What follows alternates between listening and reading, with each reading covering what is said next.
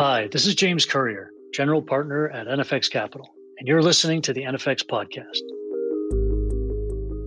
Five years ago, I wrote an op ed at TechCrunch titled Defensibility Creates the Most Value for Founders. I was seeing founders make the mistake of focusing too much on their sugary sweet growth and not enough on their long term durability. At NFX, we've now written about the four defensibilities available to founders in the modern digital age brand, scale, embedding, and network effects. That last one, network effects, is incredibly strong. But not all network effects are created equal, and not all great companies need network effects to be durable. The key is to study the different defensibilities available and understand which are available to your company right now. Someone who sees this clearly in ways that others do not is Hamilton Helmer, author of The Seven Powers. In it, Hamilton defines seven different powers that great companies can use to achieve defensibility. Iconic founders from Reed Hastings at Netflix to Patrick Collison at Stripe, Twilio's Jeff Lawson have said that the seven powers are one of their core insights behind their companies. So our friend Jeff Lawson, who is co-founder and CEO of Twilio, has built a business now valued at over $60 billion, is steadfast that Helmer's seven powers framework needs to be in the hands of every great entrepreneur out there. And we couldn't agree more. So in this special episode of the NFX podcast, here are Jeff and Hamilton to talk through the seven powers. So I first met Hamilton. Actually, I didn't meet Hamilton. A package showed up at my door one day and I opened it up and, and it was this book and it was called Seven Powers and it had a little sticky note on the cover. And the sticky note said, Jeff Epstein, a friend, thought you would enjoy Seven Powers. Strategy Capital is a Twilio shareholder. Scribble, scribble, scribble, scribble. And I was like, okay. And I put the book aside as one does and just, you know, kind of forgot about it until a few months later. I was talking to Jeff Epstein, who happens to be on Twilio's board. And I remembered that, oh, apparently he had recommended a book to me, basically. And I went and found it and I read it and I'm like, oh, this is signed by the author, some guy, Hamilton. All right, well, let me read it. So I started reading the book and I said, this is really good. And I will tell you, I am a big skeptic of strategy, like the word strategy and the way business leaders often invoke it. Yet this book really spoke to me. And so I called up Hamilton and I wanted to talk to him. And that began the process of me really understanding the seven powers, getting to know Hamilton, recommending the seven powers book to my leadership team at Twilio, and even having several sessions where inviting Hamilton in to speak to the team at Twilio. So it's my great pleasure to introduce Hamilton Helmer to everybody listening today. Hamilton, welcome. Thanks, Jeff. It's a delight to be here with you. I so admire, you know, what you've managed to accomplish with Twilio. My whole career has been around thinking about what makes businesses successful. And I'm very Schumpeterian. I think that uh, entrepreneurship and building companies is the lifeblood of the vitality of a society. And it's really hard. So I just admire what you've accomplished enormously. It's a delight to connect up again. Well, thank you, Hamilton. I'm going to start by saying why I think strategy is, I usually say strategy is a dirty word. And then you can rebut that with the hypothesis of your book. How's that sound? That sounds good. So what I have often told Twilio employees through the years is that strategy is a dirty word because it is this idea that the people at the top of the company have developed a strategy and everyone in the company is supposed to blindly follow this strategy, whether or not your customers want you to follow that strategy. And therefore, I've always thought that strategy is basically just a way of telling your people to pay attention to the C suite and the, the, executives of the company as opposed to the customer. So one of the things I've often said at Twilio is there is only one true strategy. Build products and services for which your customers will pay you. That is the one true strategy. And anything that distracts from that is really preventing us from executing the one true strategy. And my example has always been, for some reason, this always has stuck in my head, Google Plus. Because if you think back to like the early, you know, 20 teens, whatever, Google clearly had a strategy. Our strategy is to go beat Facebook. And the strategy required integration of social across every part of Google's properties and from people I've spoken with, every product manager, every engineer, everyone on the front lines of building all those products were like, why are we doing this? Our customers don't want this. It's making the products worse, but you pretty much had to do it because that was the strategy of the company. And sure enough, customers hated it. Nobody wanted it. And that was just a lot of lost energy in that. And it's not that like they shouldn't have tried something new. It was that this quote unquote strategy was driven by an executive idea of who their competition was as opposed to what customers wanted. And that's what has always been my example of why I call strategy a dirty word. But then I read Seven Powers and I started to think a bit differently about it. So Hamilton, why don't I give you a chance to rebut my natural skepticism of strategery?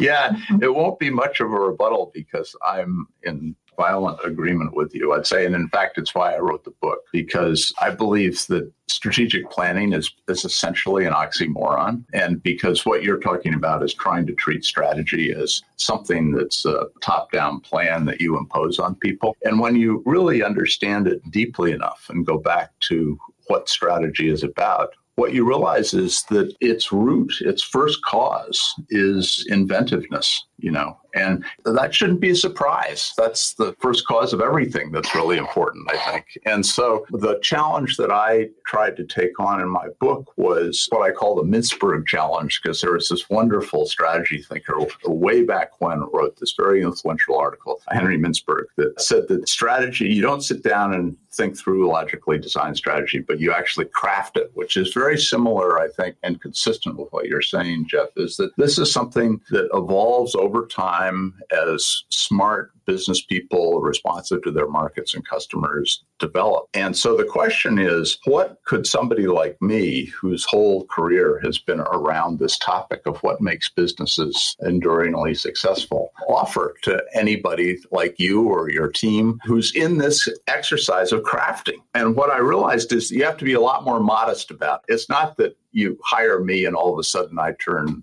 you know, lemons into lemonade or something like that. It's rather that I can provide you a cognitive guide to what builds an enduringly great business. And so the key there is the enduring part, because that's where strategy comes in. And uh, so what I've learned after looking at hundreds of cases of companies I've advised and hundreds of cases that my students have pulled apart at Stanford is that businesses, there's a durability aspect which is essential to this. And so the question you ask yourself, what is it about certain businesses that keeps the force of competition away? What kind of thing do you invent? And if you go back to the Google Plus thing, one of the reasons, of course, that that NFX would types would be very hip on this is that social is a multi-sided platform and you have to get critical mass and if you don't get there there's no value to customers and they didn't get there and so it was just not worth much so my book is really about what it takes to develop one of these structures that gives you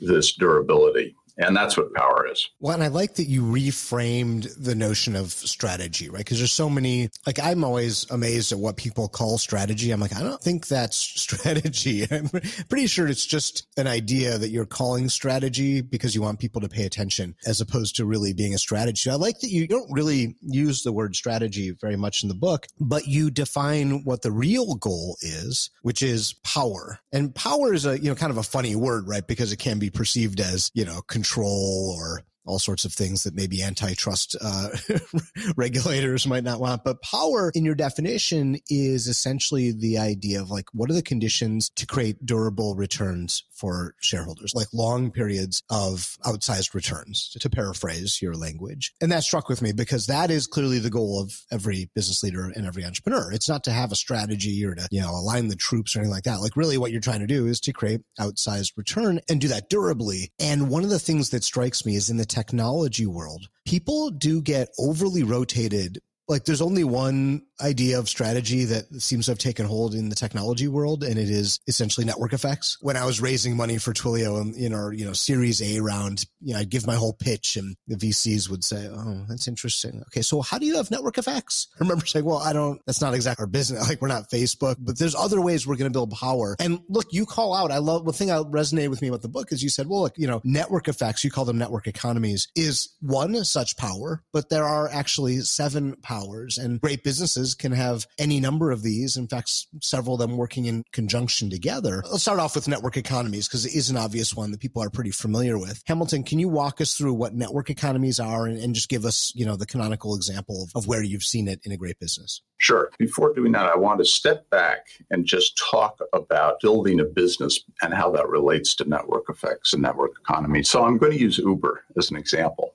And so think of what they've been through this incredible invention, right? A multi sided platform that revolutionizes human transport. And then off the chart scaling, just incredible. And then the investment community goes wild. And you would think that in some way that that would be enough as a business person. Oh, this incredible accomplishment. But the issue there is that you need an economic structure that they would capture some of the value that they've created because they've created enormous value. I mean, I sit on a board of a company in Vancouver, and when I go up there, they don't allow Lyft or Uber. And so the last time I had to go to the airport, I'm sitting out on the curb waiting for a taxi that's been called, don't know when it's going to arrive. Eventually, after 20 minutes, give up and go try and hail one down. And so this incredible value, and there are network effects here. But the problem is, is that more than one company get the benefit of that. So Lyft can also take advantage of that incredible value and compete with Uber. You can create tremendous value for customers, but you have to be able to keep some of that for yourself. And if you don't, it will end up being a business that's just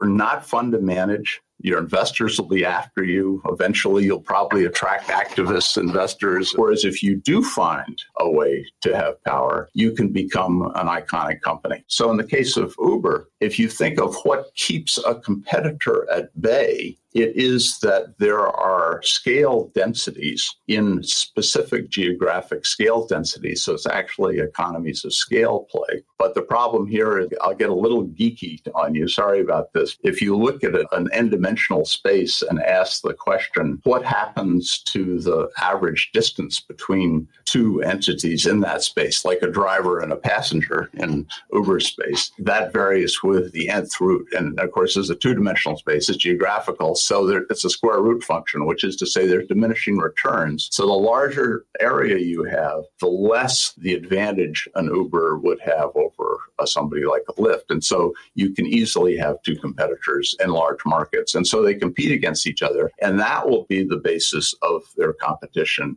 And they'll both get the benefit the network economies. And so it actually isn't a source of power. So network economies is one of those things that's profoundly important, as I say, for product market fit. So for starting businesses, it's just a whole new swaths of value are created. But it's one that is much rarer in power. And that's a confusion that often takes place. So Hamilton, so you threw out another power in that conversation. You talked about scale economies, which is another power from your seven. So talk about how scale economies then might help an Uber or a Lyft to achieve some power in their business.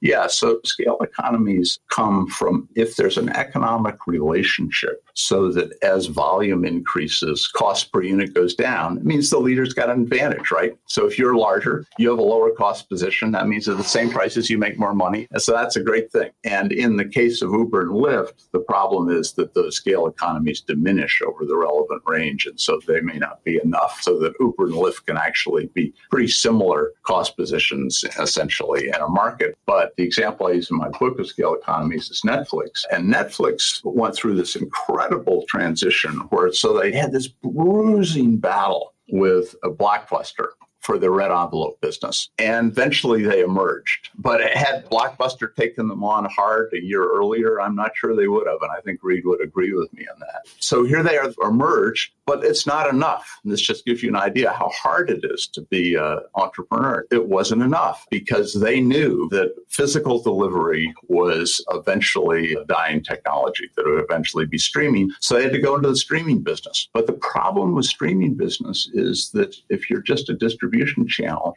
Anybody can do that. The technology isn't that hard. And so if you started to do that, there's an issue. So Netflix went at it the way you would hope is sort of toe in the water. They tried it out. They did their Watch Now feature and it, it turned out to have a modest success. But then they did the Starz deal.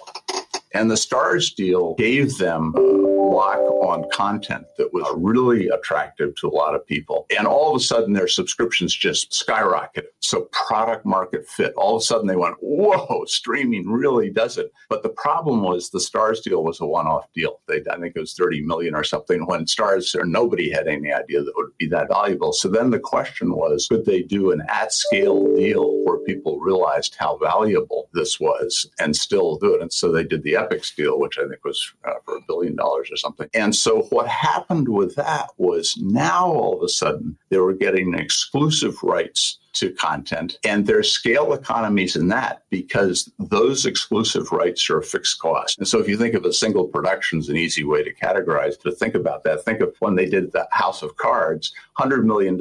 If Hulu had done the deal, Hulu is about a tenth their size at the time, the cost per viewer would be 10x. So the cost of content per viewer went down with scale. And so that was a case where the scale of content is about 50% of their cost structure. So it would not diminish. The scale economy would continue over time and remains powerful. And that's an important source of power. And again, the key thing here is that they could have prices that would give them very good profitability and maybe Hulu not so much. And that could go on forever. It's those underpinnings that lead to a durable iconic company. Okay, so we've got a good example here of network economies, of scale economies. And again, I'd say those are two that probably a lot of uh, entrepreneurs, especially in the technology world, are familiar with. You know, let's talk about some of the other ones that maybe are a little less obvious. So counter positioning is another one. And I really like this one. This one especially often plays into the, you know, disruptor versus incumbent type story. Can you tell us a bit about counter positioning? Yeah, counterpositioning is frankly my favorite. I think you asked about what was my favorite earlier. And partly because, you know, I, I, thought up the concept, but also because it is rather contrarian. And of course, from an investment side, it's terrific because it's contrarian enough that it often represents good investment opportunities. And so what it involves is that as a challenger, you develop a new business model that creates value. So it's, it's better for your customers. But for an incumbent to mimic it would cause them serious damage to their business. It's like the classic innovator's dilemma type story. Yeah, it's a little different than that because, and there's some fine points to that because you can be, doesn't always involve technology. I mean, I'd say In-N-Out is counterpositioned against uh, McDonald's and so on. But it's something that you would be very familiar with, Jeff. And I'll ask you kind of a question about this in a minute because sort of software eats the world perspective is that when a company develops a new business model, that's based on software, and the incumbents our old line and not software companies to be able to now become a software company often just implies they have to blow up their company. They have to have different people, different comp structures, different organization, a whole different perspective on life. So my view of, for example, Apple with the iPhone versus Nokia was that Nokia was an incredibly effective hardware company. They had supply chains that were finely tuned. Their product development cycle was masterful. And then Apple comes along with a product that's basically software driven.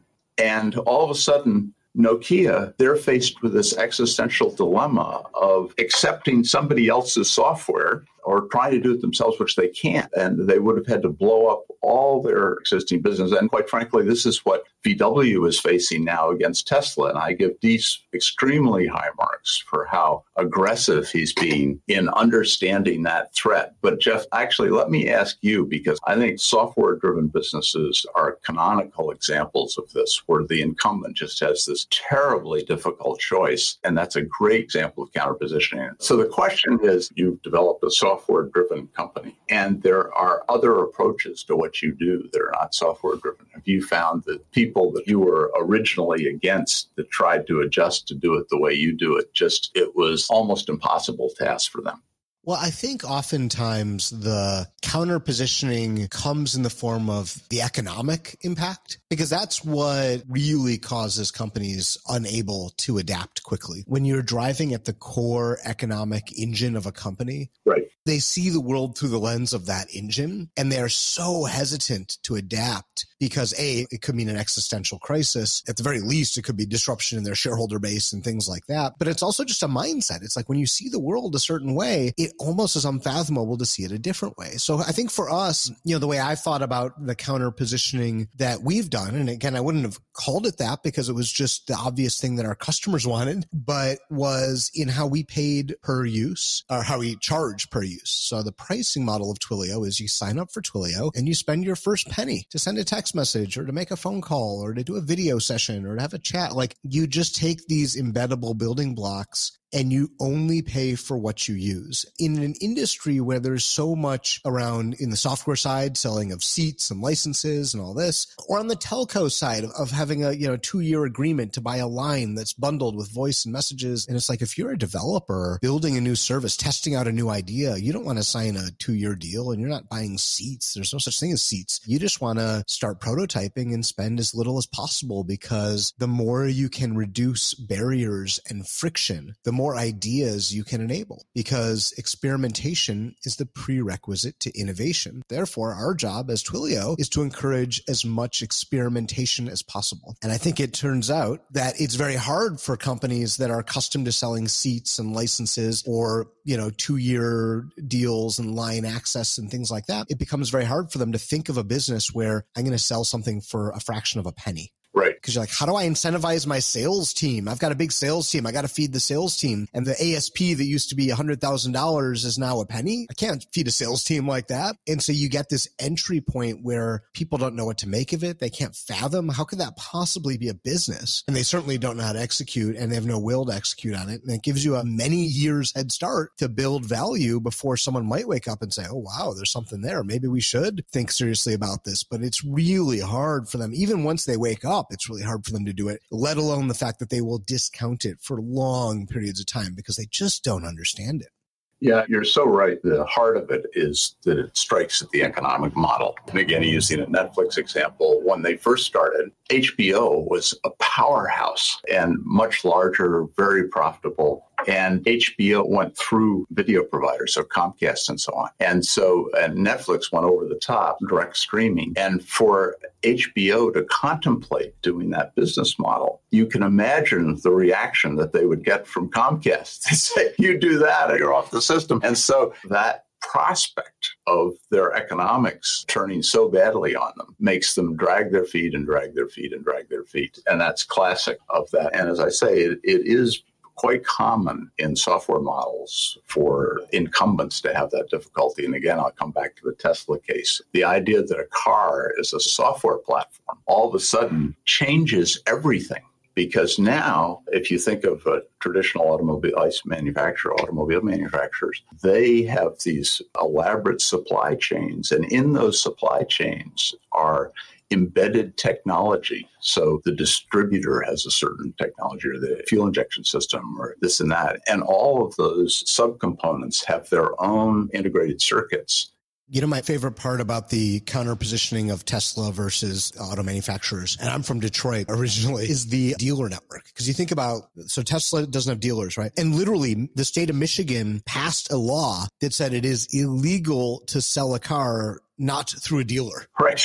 So you can't buy a Tesla in the state of Michigan because they legally require dealers. You're like, well, that makes no sense, but okay. But here's the interesting thing. You're like, okay, we're going to roll out electric cars to all of our dealers. And what do the dealers say? Well, they make all their money not by selling the cars, but by servicing them. And electric cars have like, you know, 5% the number of moving parts right. than a ICE car does. And so therefore they, they break less often. And so the dealers would make no money. So the dealers say, well, we don't want electric cars. And so that was a more counter positioning because they had to bring their dealers along. And the dealers are very hesitant because they saw it as would erode their ability to make their profit. But it's fascinating. We should move on because we've got seven powers and like we've talked about some of the more obvious ones. Another one is switching costs. Let's skip that one for a minute because I think there's some understanding of that out in the world. But let's talk about branding because we all kind of intrinsically understand like, oh yeah, that company has a brand, that there's value, there's equity in that brand. But really thinking about it as a power is interesting. Can you walk me through why is power a branding and where do you see that? Like, what's your favorite example of branding as a true power?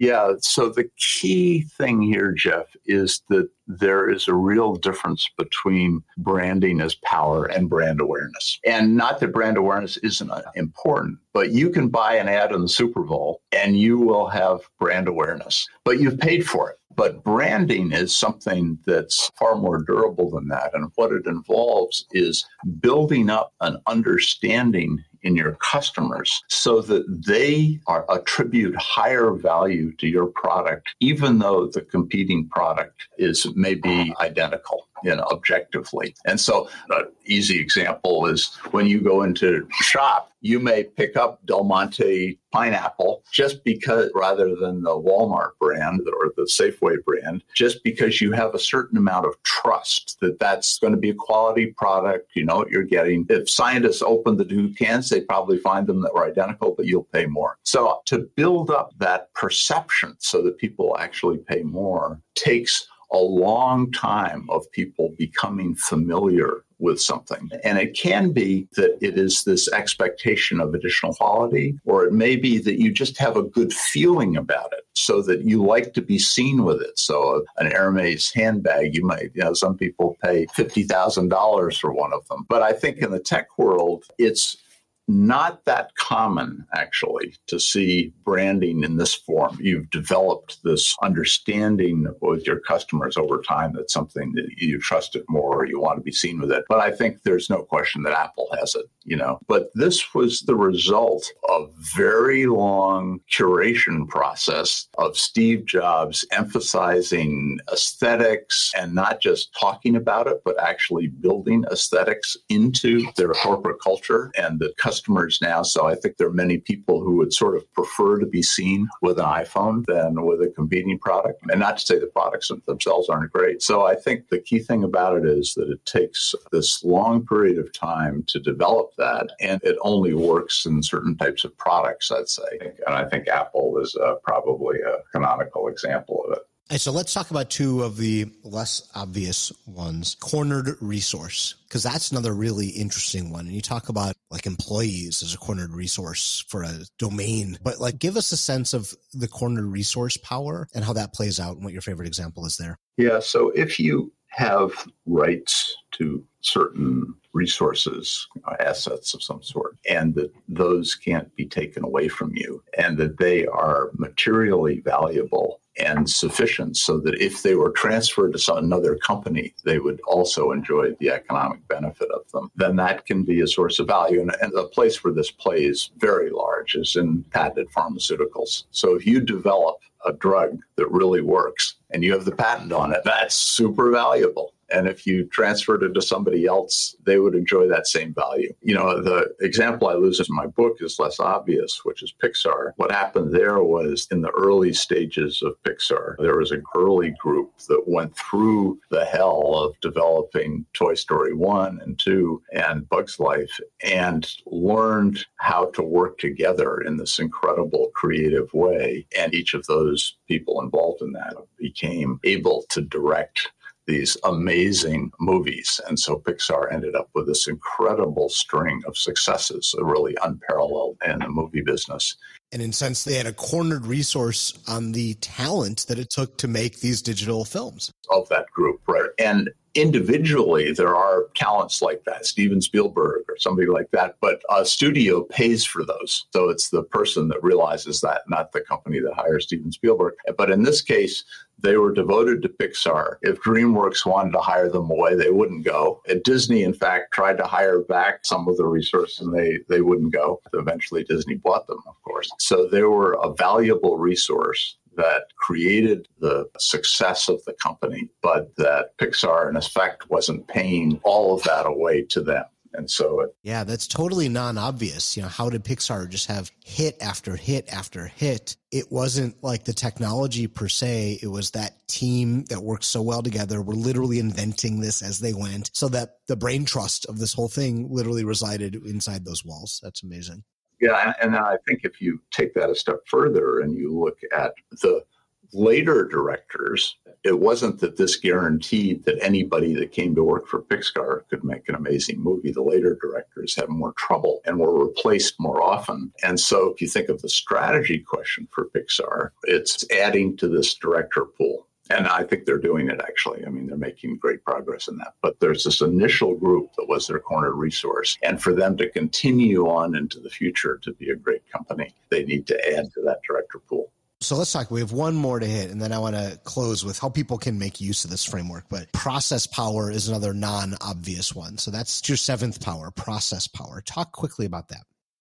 Yeah, so process power, the example I use in my book is Toyota and the, the lean production, is that if you have an incredibly complicated business processes. Think of automobile production and all the supply chains and the production itself. And over time, bit by bit, you do a little of this and a little of that, and it gets embedded in how you do things in the company. And often it's what one of my old professors used to call tacit knowledge. Often it's not even written down. And all those things together are enough to be material in other words, uh, enough to move the profit needle. And it turns out that a competitor who wants to do it has a terribly difficult time because either complexity, there's so many little things they have to do, or opacity, that nobody even really knows exactly what's going on. The time constant being able to do that is so long that you end up like Toyota, gaining a lot of market share and being highly profitable. But Jeff, there's an important caveat about this which is you know this as CEO that most of your time is spent on operational excellence. Let's make this organization as great as it can be. And you're not spending all your time thinking about strategy. You're thinking about how to make this a great organization. But most of the time, that's not power. And most of the time, it's something that can be emulated. And it's absolutely appropriate that that's what you spend your time on. But it's most of the time is just something that another company they can hire away the people you get can look. There's armies of consultants that teach people best practices. It's usually something that can be imitated over time. And so process power is extremely rare. Toyota is an example. I'd say maybe Inditex with fast fashion is an example. But most of the time, operational excellence in the end isn't power. But one more caveat, which is that in getting to power, operational excellence is unbelievably strategic. So I'll give you a, an example of that, which is the early days of Apple. They had this incredible lead in personal computers and they owned the operating system eh, so they would have had power network economies from that. And yet when it went from the apple ii to the apple iii there's an execution issue completely dropped the ball. You know very costly didn't work well pricing was wrong and it just opened the door for the ibm pc and microsoft standard and almost caused the company to end. And so in getting to power operational excellence is absolutely critical but in terms of establishing a position of power or of having a position of power, it's typically not enough. But there are those rare cases where it is like Toyota, where it's so complex and takes so long that you can do it. It's an uncommon form of power. Okay, so Hamilton, one of the things that I heard you say apply to almost all of these powers is they take a long time and a lot of discipline and a lot of focus to achieve. You don't get them overnight. You usually don't get them accidentally. It is a long period of focusing and repetition and culture in a lot of the cases too to achieve these powers. And so, you know, just to close out here, how do you think that an entrepreneur listening today should think about the journey to developing power? And like none of the things that we talked about are necessarily brand new things. We've heard a lot of these words before. We've all heard about brand. We've heard about network effects. We've heard about economies of scale, but seeing them all sit there together like a menu that you can look at your business through and decide what is the best way for us to achieve power and then methodically focus on it for long periods of time. How do you think an entrepreneur should start that journey? Yeah, great question, Jeff. And it really gets to the heart of the matter. So, the key thing here is that, first of all, getting to a position of power is a creative act. You're figuring out something that hasn't been figured out before, probably. And that takes place, as you say, over time as you react to what customers want, how the technology is progressing, those sorts of things. You create this over time. And the message that I would like to convey here is that the overall types of power, the genotypes, if you will, are simple. There are seven of them. As far as I know, there are only seven. But the phenotypes, the specific instantiations of them for each company are incredibly complicated. So actually, we're doing this interview for NFX. And so their business is based on the incredible complexity and subtlety of network effects, right? And that's true across all the powers. So as a business person, you have to go into this environment and ask yourself, how can I create one of these seven powers?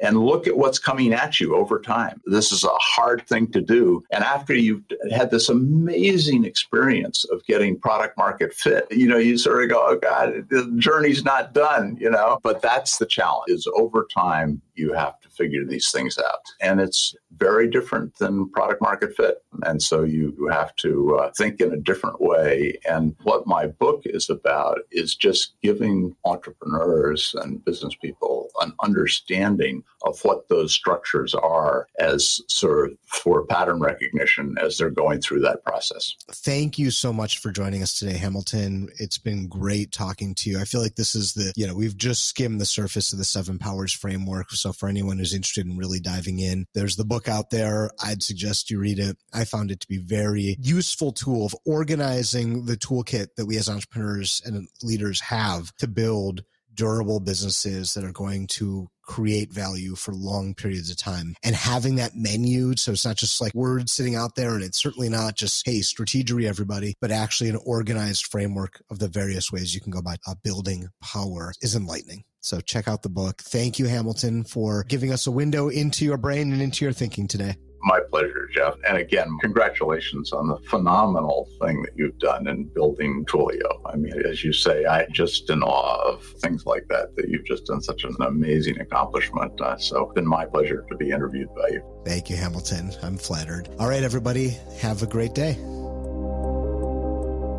You've been listening to the NFX podcast. You can rate and review this show on Apple Podcasts, and you can subscribe to the NFX podcast on Apple Podcasts, Spotify, Google Podcasts, or wherever you get your favorite podcasts. For more information on building iconic technology companies, visit nfx.com.